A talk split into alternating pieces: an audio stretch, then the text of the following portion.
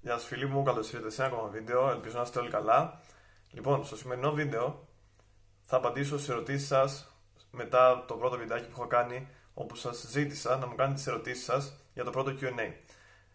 Αυτό το Q&A θέλω να καθιερωθεί μηνιαία, έτσι ώστε να μπορούμε να συζητάμε και να πω ότι άμα υπάρχουν και πολλές ερωτήσεις γενικά στα σχόλια στα επόμενα βίντεο, θα μπορούμε να μαζεύουμε κατευθείαν τις ερωτήσεις χωρίς να κάνουμε ένα βίντεο στο οποίο θα ανακοινώνω και θα μπορείτε να κάνετε τις ερωτήσεις ουσιαστικά παντού. Okay, οπότε ας ξεκινήσουμε με αυτό το πρώτο Q&A. Ευχαριστώ πρώτα απ' όλα όλους όσους ρωτάτε και δείχνετε ενδιαφέρον και συμμετέχετε στο κανάλι, γιατί πραγματικά θέλω να δω άτομα που συμμετέχουν και να δω ενεργούς συνδρομητές και μια ενεργή κοινότητα, γιατί δεν έχει νόημα για μένα να είμαστε 200, 300, 400, 500, 1000 άτομα όσοι είμαστε κάθε φορά και να μην μπορούμε να απαντάμε στις ερωτήσεις και να βοηθάει ένα στον άλλο. Λοιπόν, έχω εδώ πέρα γραμμένες τις ερωτήσεις, οπότε ξεκινάμε. Ρωτάει ο Λάζ Μαρτέλ αν έχεις ασχοληθεί με επικουρειανισμό και τι πιστεύεις για αυτή τη σχολή σκέψης. Λοιπόν, με τον επικουρειανισμό δεν έχω ασχοληθεί τόσο πολύ όσο έχω ασχοληθεί με τον στοικισμό, αλλά γενικά πιστεύω για τη σχολή σκέψης του Επίκουρου ότι έχει κατηγορηθεί άδικα, ότι στρέφεται μόνο προς την ειδονή και αποφεύγει τον πόνο, πράγμα που είναι μόνο και σημείο που είναι μόνο ένα σημείο όλης της φιλοσοφίας του Επίκουρου. Γενικά ο Επίκουρος δεν συμμετείχε τόσο πολύ στα κοινά, δεν ήταν τόσο πολύ στα στοικούς, ας πούμε, οι οποίοι ήθελαν να κάνουν καλύτερο τον κόσμο, αλλά είχε μια πιο, ας πούμε, εξατομικευμένη αντίληψη του πώς να περνάει καλά ένας άνθρωπος και πώς να ζει. Επίσης, να πω ότι δεν ήταν τόσο υπέρ όλων των ειδονών και δεν ήταν ούτε λέμαργος. Ας πούμε, σε ένα απόσπασμα λέει ο Επίκουρος ότι με λίγο ψωμί και λίγο κρασί με εντάξει, και άμα έχω και λίγο τυρί είναι πολυτέλεια. Οπότε σε καμία περίπτωση δεν ζούσε την ειδονιστική ζωή όπως την έχουμε σήμερα στο μυαλό μας. Αυτό που έλεγε ότι να κοιτάει ο καθένας να πηγαίνει να κάνει τα πράγματα τα οποία του προκαλούν χαρά και να αποφεύγει εκείνα που του προκαλούν πόνο, το οποίο έχει μια πολύ καλή βάση. Και έχει και μερικά σημεία που μοιάζει πάρα πολύ με τους στοικούς, γιατί και η φιλοσοφία του Επίκουρου ήταν μια ελληνιστική φιλοσοφία. 4ο αιώνα π.Χ. Ελπίζω να σε κάλυψα. Λοιπόν, πάμε στη δεύτερη ερώτηση. Ιδέες δουλειάς για φοιτητές, ρωτάει ο Άλεξ Μιλανάρα. Λοιπόν, ιδέες δουλειάς για φοιτητές. Πρώτα απ' όλα, Άλεξ, πρέπει να ξέρουμε πόσο χρονών είσαι. Άλλο να είσαι 18, άλλο να είσαι 22 και να είσαι 5ο έτος στο πανεπιστήμιο. Γενικά, ένας φοιτητής δεν έχει και πάρα πολλές επιλογές. Από ποια άποψη? Ότι δεν έχει ακόμα πτυχίο και δεν έχει ακόμα μια ιδιαίτερη δεξιότητα. Που σημαίνει όταν πάρεις το πτυχίο σου θα μπορέσεις να ας πούμε, εκμεταλλευτείς αυτόν τον τίτλο που θα έχεις κερδίσει. Μέχρι να το κάνεις αυτό, μπορείς να κάνεις διάφορες δουλειές. Μπορείς να δουλέψεις λιανική, μπορείς να δουλέψεις σε ξενοδοχεία, μπορείς να κάνεις τέτοιου είδους δουλειές. Μπορείς να κάνεις και κάτι που κάνουν άλλα άτομα. Μπορείς να ξεκινήσεις ένα κανάλι στο YouTube, άμα έχεις κάτι να μοιραστείς που θεωρείς ότι θα δώσει αξία σε αυτούς που θα σε ακούσουν. Επίσης, άλλη μια ωραία λύση είναι να ασχοληθείς με κάτι, άμα οι γονείς σου έχουν ένα κατάστημα με ρούχα, να μπορέσεις να το εξελίξεις αυτό και να φτιάξεις ένα online κατάστημα και να πουλάς και εσύ μερικά ρούχα και να κάνεις συνεργασίες με ξένες εταιρείες. Δεν είμαι ο κατάλληλος για επιχειρηματική συμβουλή, ιστορικός είμαι και δεν θέλω να το παίξω ειδήμων, αλλά κάτι που έχω κάνει και εγώ και μια δουλειά που ξέρω ότι βγάζει πάρα πολλά λεφτά, αλλά είναι κουραστική, είναι σε ξενοδοχείο, άμα είσαι groom, που σημαίνει να πηγαίνεις στις βαλίτσες των τουριστών στα δωμάτια. Άμα θες να κάνεις αυτό το καλοκαίρι για 3-4 μήνες, θα βγάζεις πάρα πολύ καλά λεφτά, δηλαδή πάνω από 1.400-1.500 το μήνα, και θα μπορείς να ζεις πολύ καλά και το χειμώνα, άμα επιλέξεις να μην δουλεύεις το χειμώνα και να σπουδάζεις. Οπότε αυτά σχετικά με αυτό. Λοιπόν, τρίτη ερώτηση. Γιατί η αρχαία ήταν πιο έξυπνη από εμάς, ρωτάει ο Ντένις Κούλα. Πρώτα απ' όλα, δεν ήταν μόνο οι αρχαίοι πιο έξυπνοι από εμάς, και 50 χρόνια να κοιτάξει κανείς πίσω, πάλι οι άνθρωποι ήταν πιο έξυπνοι από εμάς. Και αυτό πιστεύω οφείλεται κυρίως στο πόσο έχει εξελιχθεί η κοινωνία σήμερα με τους υπολογιστές, το διαδίκτυο, τα social media, τις εύκολες απαντήσεις, τις εύκολες λύσεις, την έλλειψη πρακτικότητας, την κοινωνία που στρέφεται όλο και πιο πολύ προς τις πόλεις και τη σκέψη γενικά που δεν είναι ίδια. Δεν φροντίζουμε να αναπτύξουμε τη σκέψη μας και οι περισσότεροι από εμάς στρέφονται σε ένα επιφανειακό και ειδονιστικό τρόπο ζωής, ο οποίος τρόπος ζωής εν τέλει δεν μας αναπτύσσει, όπως το λες, ούτε στην εξυπνάδα, ούτε στην σοφία, ούτε στην ηρεμία, ούτε καν μας κάνει χαρούμενους. Οπότε οι αρχαίοι ήταν πιο έξυπνοι από εμάς, γιατί ήξεραν πού να στραφούν εξ αρχής. Ήξεραν ποια πράγματα μετρούσαν στη ζωή, επίσης παρατηρούσαν τον κόσμο, παρατηρούσαν τα φαινόμενα. Μην ξεχνάμε ότι οι αρχαίοι φιλόσοφοι τις περισσότερες φορές δεν ήταν μόνο φιλόσοφοι. Έτσι ήταν και ασχολούνταν και με τα άστρα, ανάλογα βέβαια την περίοδο, αλλά δεν κάνουν μόνο ένα πράγμα. Ήτανε πολύ πιο, ας πούμε, πολύπλευρη η φιλοσοφία τους, όσο είναι οι σημερινές φιλοσοφίες. Λοιπόν, τέταρτη ερώτηση, συμβουλές για διατροφή και άσκηση, ρωτάει ο Τράγων MC. Λοιπόν, για διατροφή και άσκηση μπορείτε να δείτε το κανάλι του Τασουζάκου, έχει πολλά παραπάνω το δικό μου, αλλά εγώ μπορώ να πω για κάτι το οποίο με βοήθησε και εμένα. Λοιπόν, όταν κάνεις μια διατροφή, η καλύτερη διατροφή είναι αυτή που μπορείς να διατηρήσεις, που σημαίνει δεν πας ένα μήνα να κόψεις όλη την προηγούμενη σου διατροφή και να ξεκινήσεις κατευθείαν άλλη, γιατί μάντεψε, μετά από λίγο θα ξανακυλήσεις σε ακόμα χειρότερες συνήθειες. Κάτι το οποίο έχω κάνει εγώ και τα τελευταία 2 χρόνια και έχω δει μεγάλες διαφορές στο σώμα μου. Ήμουν από 70 κιλά και τώρα είμαι γύρω στα 80 με 81, αναλόγως την περίοδο. Είναι διαλυματική νηστεία, πρώτον. Δεύτερον, το μεσημέρι συνήθως τρώω κοτόπουλο μαζί με ρύζι ή πατάτες ή κάτι τέτοιο. Το απόγευμα κατά τις 5-6 τρώω γιαούρτι με κουάκερ, και άμα έχω και πρωτεΐνη βάζω και σκουπ πρωτεΐνης, ανάλογα πάλι την περίοδο, γιατί καμιά φορά κόβω την πρωτεΐνη για ένα μικρό διάστημα. Και το βράδυ συνήθως αυγά, επειδή έχω καλό μεταβολισμό μπορώ να τρώω αυγά με μπέικον και να μην με πολύ πειράζει. Αυτή ήταν η διατροφή μου για αρκετό καιρό. Τώρα εντάξει, αυτό ίσως δεν είναι η καλύτερη. Προσωπικά δεν μου αρέσουν και πάρα πολύ τα λαχανικά, αλλά σίγουρα πρέπει να τρως λαχανικά. Σαλάτες, μια χωριάτικη σαλάτα ίσως σε συνδυασμό σε ένα μεσημεριανό ή σε ένα βραδινό. Και γενικά, πολύ σημαντικό για όσους θέλετε να κάνετε διατροφή είναι να προσέξετε πόσες θερμίδες θα καταναλώνετε κάθε μέρα και να το ψάξετε αυτό. Υπάρχουν διάφορες εφαρμογές στο διαδίκτυο που βάζεις το ύψος και το βάρος σου και την ηλικία σου και σου υπολογίζουν πόσες θερμίδες πρέπει να τρως καθημερινά. Οπότε ψάξτε το αυτό. Γιατί άμα θέλεις εσύ, ας πούμε, 2.000 θερμίδες την ημέρα να πάρεις και δεν ξέρεις ότι τις θέλεις, μπορείς να τρως παραπάνω και να παχαίνεις. Και μπορεί να τρως και λιγότερο και να μην έχεις μυϊκή μάζα και να γίνεις πάρα πολύ αδύνατος. Οπότε θέλει προσοχή η μερίσια πρόσληψη θερμιδών. Λοιπόν, πέμπτη ερώτηση από τον George G. Mev είναι: πότε έγινες Red Piller και άμα είσαι mgtow ή Red Piller? Γενικά, πριν 2 χρόνια ήρθα σε επαφή πρώτη φορά με τη Red Pill φιλοσοφία, έχω διαβάσει όλα τα βιβλία. Το πότε ήταν σε μια φάση της ζωής μου που ξεπερνούσα ένα χωρισμό γενικά και έψαχνα απαντήσεις για διάφορα ζητήματα.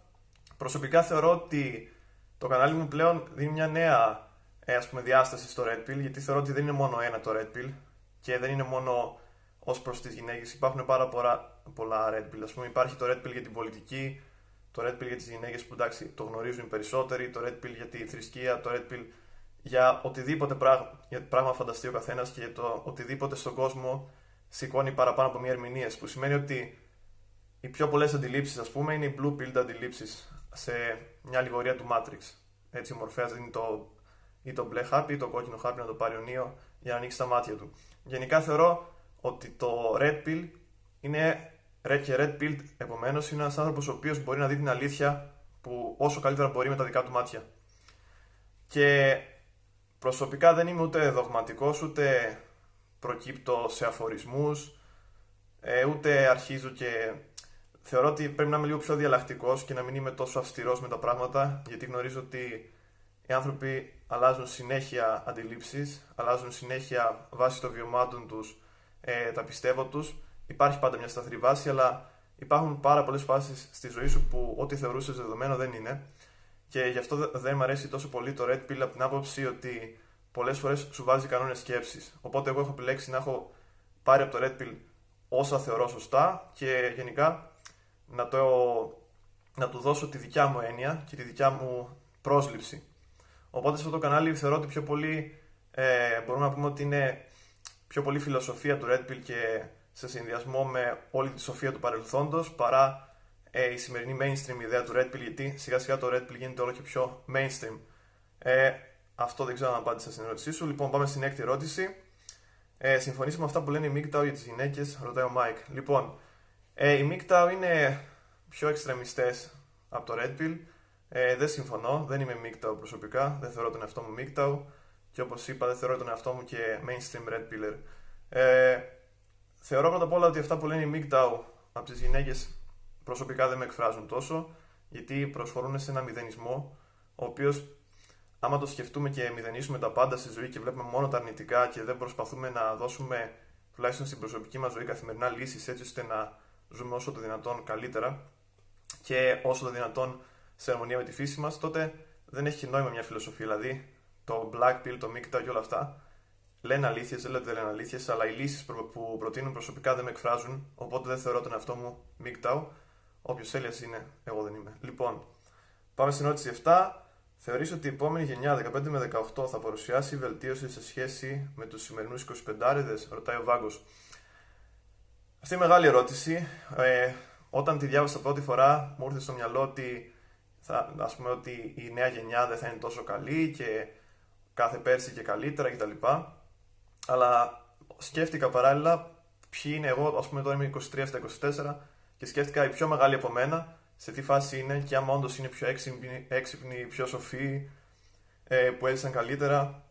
Η απάντησή μου είναι ότι δεν υπάρχει μια απάντηση καθολική, που σημαίνει ότι θα υπάρχουν και άτομα τα οποία θα είναι πιο σε μια πολύ καλή πνευματική κατάσταση, που θα είναι διαβασμένοι, που θα ξέρουν τι θέλουν στη ζωή τους. Αλλά υπάρχει ένα πρόβλημα, ότι επειδή η κουλτούρα και ο πολιτισμός συνεχώς φθήνει, όπως είπα και πιο πάνω, αυτά τα άτομα, άμα δεν έχουν δυνατή οικογένεια, δεν έχουν δυνατό χαρακτήρα, δεν κάνουν παρέα με τα σωστά άτομα, δεν βλέπουν ας πούμε στο YouTube τα σωστά κανάλια και βλέπουν σαβούρες στην τηλεόραση, γενικά κινδυνεύουν πάρα πολύ σε σχέση με προηγούμενες γενιές, από την άποψη ότι η σαβούρα πλέον έχει πολλαπλασιαστεί. Που σημαίνει ότι μπορείς να ακούσεις πάρα πολλά πράγματα τα οποία είναι λάθος και να τα βάλεις στο μυαλό σου και να μην το καταλάβεις καν ότι μπήκαν στο μυαλό σου. Γιατί το πρόβλημα με μια κοινωνία η οποία υποφέρει είναι ότι τα μηνύματα που σου περνάει, στα περνάει από πολύ μικρή ηλικία και σου διαμορφώνει μια άποψη. Και το βλέπουμε αυτό και σήμερα με τον κόσμο να μην έχει ουσιαστικά δική του άποψη και δικές του σκέψεις. Ενώ που να έχουν προέλθει μετά από μια διεργασία στο μυαλό του να σκεφτεί, να επεξεργαστεί, να διαβάσει κτλ. Από αυτή την άποψη θεωρώ ότι η νεότερη γενιά κινδυνεύει παραπάνω, αλλά είναι στο χέρι της πώς θα λειτουργήσει. Εντάξει, δηλαδή είναι στο χέρι του καθενός να περνάει το μήνυμά του σε όσους μπορεί. Και αυτή είναι η σημασία και του Red Pill, ας πούμε, και γενικά της ανθρώπινης βελτίωσης. Δεν μπορείς να αλλάξεις όλο τον κόσμο, κανείς μας δεν μπορεί, αλλά μπορούμε να συνεισφέρουμε εκεί που μπορούμε, να περάσουμε και στους ανθρώπους που θέλουν να ακούσουν, να περάσουμε συγκεκριμένες ιδέες, τις οποίες θεωρούμε εμείς ως τις σωστές ιδέες βάσει του δικού μας υποκειμενικού πνεύματος. Λοιπόν, πάμε στην 8η ερώτηση. Ρωτάει ο ταξίαρχος πώς ξέρει ο άνδρας αν είναι αλφα. Λοιπόν, πρώτα απ' όλα δεν νομίζω ότι κανείς είναι σε φάση. Άμα πεις είμαι αλφα, εγώ θεωρώ ότι είναι αρκετά λαζονικό και ότι γενικά δεν μπορείς να πεις εγώ είμαι αλφα και είσαι βήτα, και αυτός είναι γάμα και αυτός είναι ωμέγα mail. Γενικά δεν είμαι υπέρ του να λες εσύ ο ίδιος τι είσαι. Άσε τους άλλους να κρίνουν τι είσαι.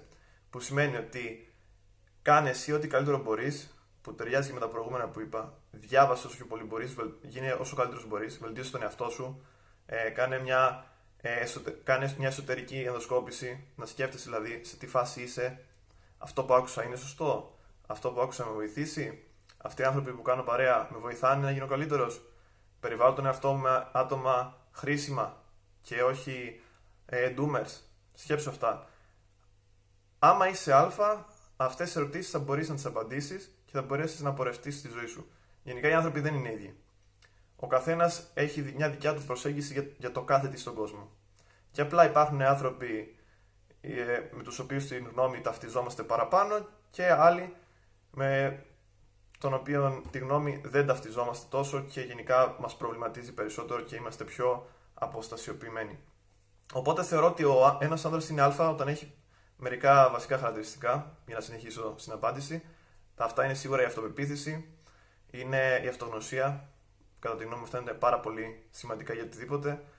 Επίσης, εντάξει, πρέπει να μην είναι κοινωνικά, να μην είναι τόσο εσωστρεφής που να μην μπορεί να συνυπάρξει σε μια κοινωνία.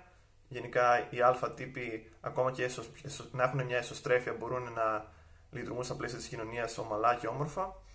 Γενικά ένας αλφα άνδρας είναι. Οπα, εδώ πέρα βγάλαμε και το μήνυμα. Γενικά, ένας αλφα άντρας ξέρει τι θέλει στη ζωή, ξέρει τι κυνηγάει και δεν είναι αυτός, ας πούμε, να το πούμε στα αγγλικά, incel και doomer. Ακόμα και να έχει μια εσωστρέφεια, ξαναλέω, μπορεί να πάρει αυτό που θέλει και από την κοινωνία και από τον ίδιο τον εαυτό. Εντάξει, και έχει απαιτήσεις. Δεν είναι όπου φυσήξει ο άνεμος και όπου κάτσει, ας πούμε. Ξέρει τι θέλει και προσπαθεί καθημερινά να το πετύχει. Αυτός είναι ο αλφα. Λοιπόν, ρωτάει ο Τζέιμς Πέπας το πιο σημαντικό χαρακτηριστικό για ένα άτομο.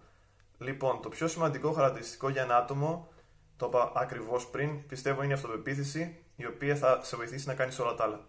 Αυτοπεποίθηση, ξέρεις ποιος είσαι, ξέρεις τι κάνεις, και με την αυτοπεποίθηση και την ενέργεια που έχεις συνεχώς και βγάζεις συνεχώς προς τον εαυτό σου, μπορείς και τα καταφέρνεις, μπορείς και ξεπερνάς κάθε εμπόδιο και είσαι έτοιμος για κάθε μάχη. Και ακόμα και όταν χάνεις, η αυτοπεποίθησή σου σε βοηθάει να ξανασηκωθείς. Θα πέσεις, αλλά πρέπει να ξανασηκωθείς. Δεν υπάρχει άνθρωπος ο οποίος έχει πετύχει σε όλα, δεν υπάρχει άνθρωπος ο οποίος είναι τέλειος.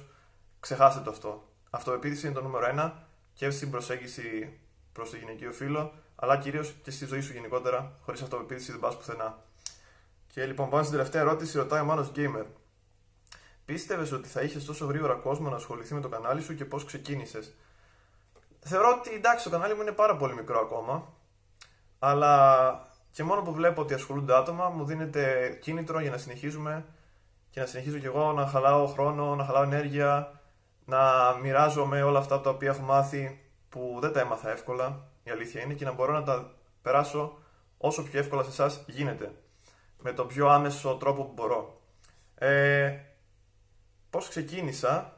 Απλά πήρα μια κάμερα και άρχισα να μιλάω, ξεπέρασα όποιο άγχος είχα, που δεν είχα και πάρα πολύ, στην κάμερα, να βγάλω τον εαυτό μου, να δω τι θα πει ο άλλος για τις απόψεις μου, για τη φάτσα μου, για τα μαλλιά μου, για οτιδήποτε.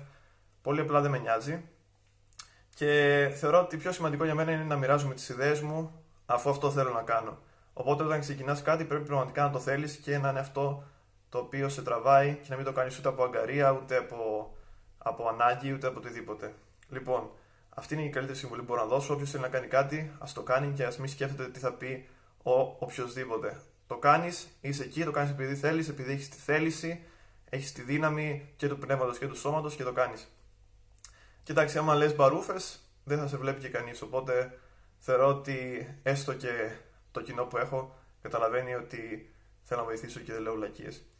Οπότε αυτά σε αυτό το πρώτο Q&A, ερωτήσεις και απαντήσεις. Όπως είπα, αν σας άρεσε, κάντε ερωτήσεις σε όλα τα βίντεο. Άμα μαζεύονται πολλές, θα κάνω ένα μηνιαίο Q&A με όλες τις ερωτήσεις ούτως ή άλλως. Και γενικά θέλω να μεγαλώσουμε. Ο στόχος μου είναι τουλάχιστον μέχρι το τέλος του χρόνου να έχουμε 1000 εγγεγραμμένους. Και αυτό είναι στο χέρι όλων εσάς. Μια κοινότητα μεγαλώνει από στόμα σε στόμα, ειδικά όταν υπάρχει κάτι χρήσιμο να υποθεί και να μαθευτεί από όλους τους άλλους. Να είστε όλοι καλά, μέχρι το επόμενο Q&A, peace σε όλους.